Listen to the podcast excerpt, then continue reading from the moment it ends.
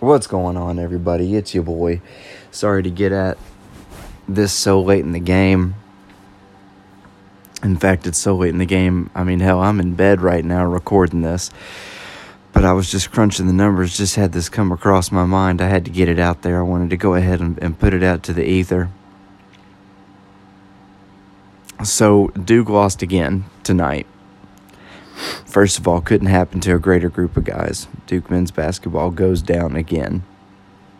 And, uh, you know, like I was telling you guys, maybe, I don't know, uh, well, sometime last week I was talking about, you know, there's teams, a lot of teams out there I don't, I don't, um, the list of teams I don't like. List of schools I don't like. Uh, Duke is if Duke is not at the top of of my list of teams that I hate, they are man, I mean, they are very close. I mean, golly, I cannot stand I cannot stand Duke. Mm. I've got respect for Coach K, 100%. As far as he seems kind of like a shitty person because of the way that he treats the other team after they lose you know, when Duke wins, he wants to meet the coach at half court and give him and give him a small, you know, a short lecture about how good of a job they did. But if Coach K, if if if Duke gets beat, Coach K blows by the other team's coach. And he's done it time and time again. This isn't a one off thing. He's done it to Roy Williams. He did it to the NC State coach. He did it to Stephen F. Austin's coach uh, if he will very well, he probably did the same thing tonight to Wake Forest coach. But by God, if he beats your ass, he's gonna fucking hold, hold, grab, reach out for your hand, and he's gonna give you the old Bill Clinton hold the forearm and talk to you for a minute about how about how he just handed your ass, but handed you your ass. But hey, you did a good job tonight. You you really coached the hell out of those guys. You you keep working at it, and you you might be something someday, son he'll he'll give you fucking the old right there Fred and he wants to talk to you about it. But when some other team shows up and beats his ass, he don't want to fucking stop and talk to anybody. He wants to hurry up and get to the damn locker room, bitch. But anyway, his coaching ability though, I got I got great respect for. I mean, you know, like f- four or five national championships, you know, two or three gold medals I mean, all the gold medals from the FIBA World Championships. I mean, it's he's. I mean, he's argue. I mean, he's probably top five, if not top three, basketball coaches all time. I mean, yeah, there's just there ain't no way around it. He's he's one of the greatest. But with that being said, it's fuck Duke to the end, to the death of me. It's fuck Duke. but anyway, I'm crunching some numbers tonight and I'm looking at something because Duke just lost again. So right now, we reviewed this past weekend. My, I won't even say yours because I don't even know if you're fans like that. My Kentucky Wildcats have won 10 out of their last 11 games.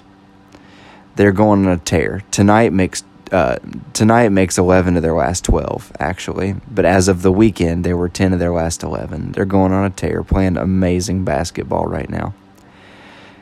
And I think, uh, what was it? Duke got throttled on the road by NC State, got beat by 22 points. I mean, they just got smacked. NC State was just on fire. There's, I mean, they, they just were not going to lose. There's not another way around that. I think that Duke probably could have shot 80% and they still would have lost that game. I mean, NC State was, they were out of their minds. But anyway, um, they lost. They got, they got clapped.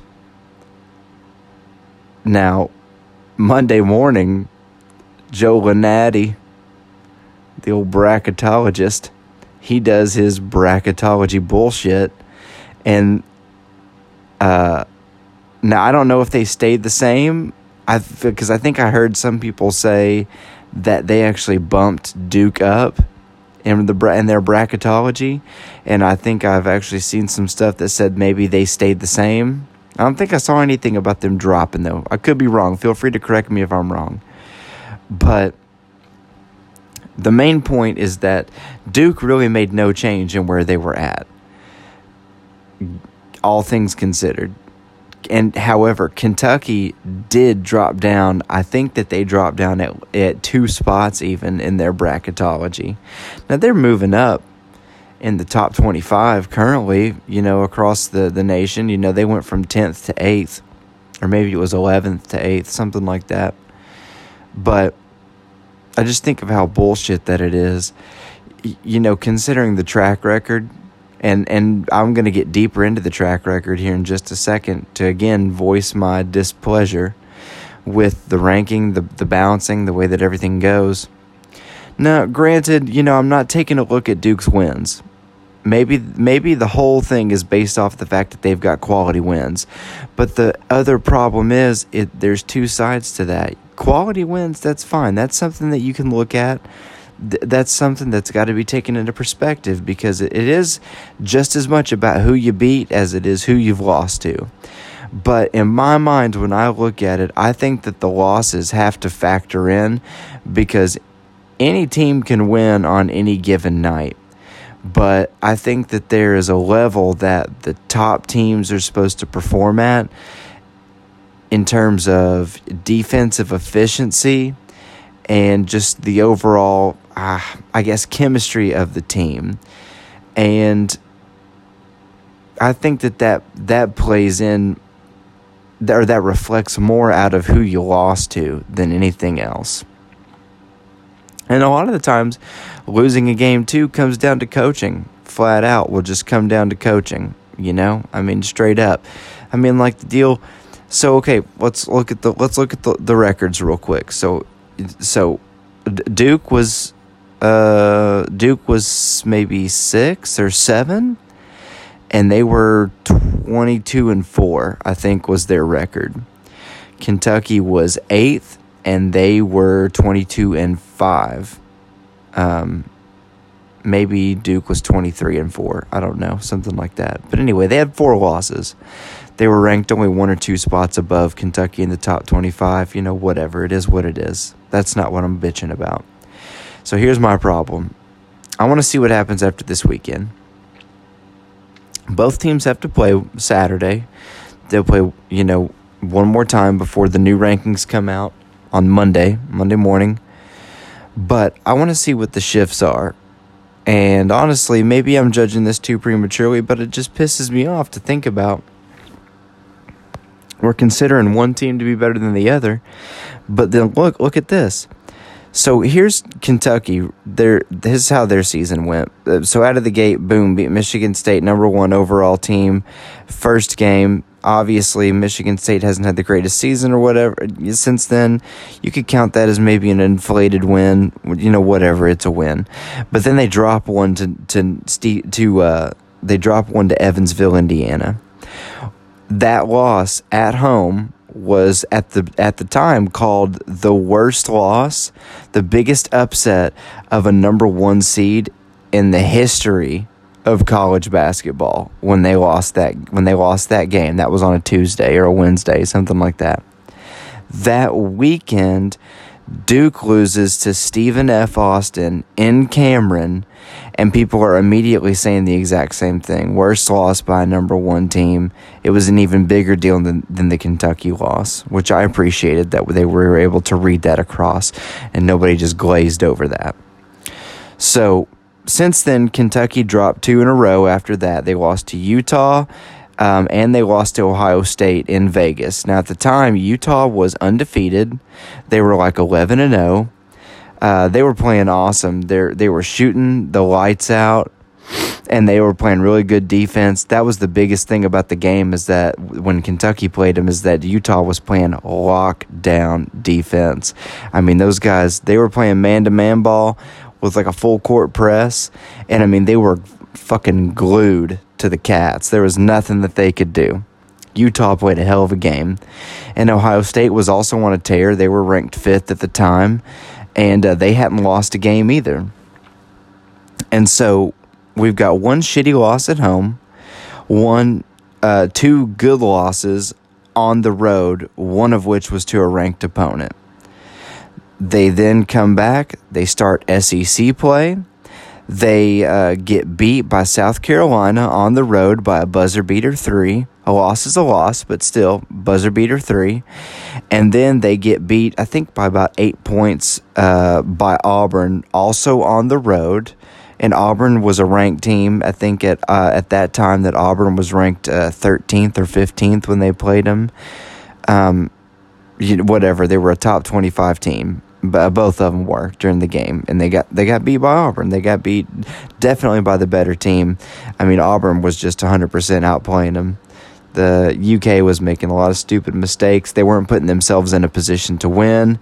A lot of people argued that the play calling down the stretch was bad and it took them out of the game. But as I've told you guys before, if you're supposed to be the best team in the country, you got to play like it and you got to put yourself in a position to win that doesn't allow officiating to play that much of a factor in in my mind. That's the way that I look at it. SEC officiating this year has been horrible. I mean, it's so bad. These guys are so awful at their job. It blows my mind.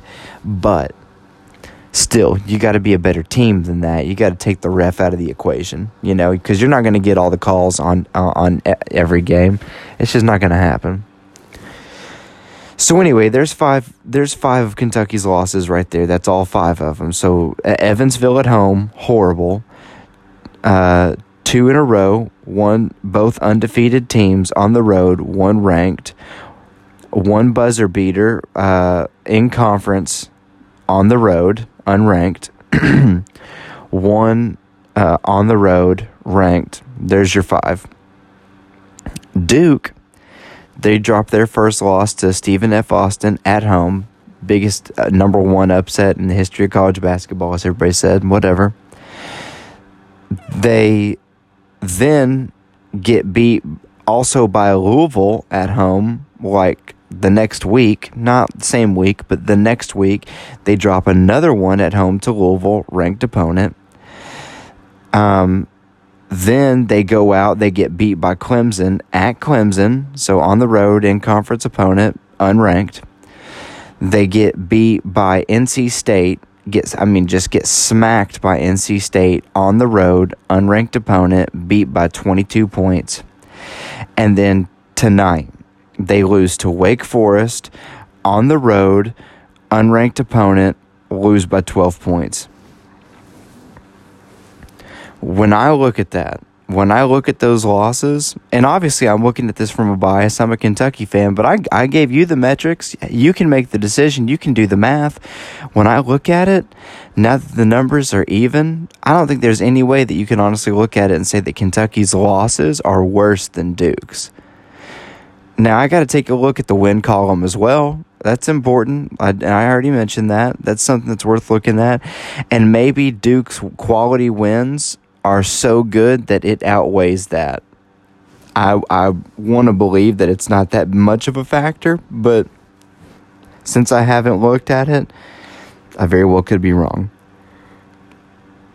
But the way that I see it right now is there's no way if you count five and five losses on both teams, they're even. It's a split right down the middle.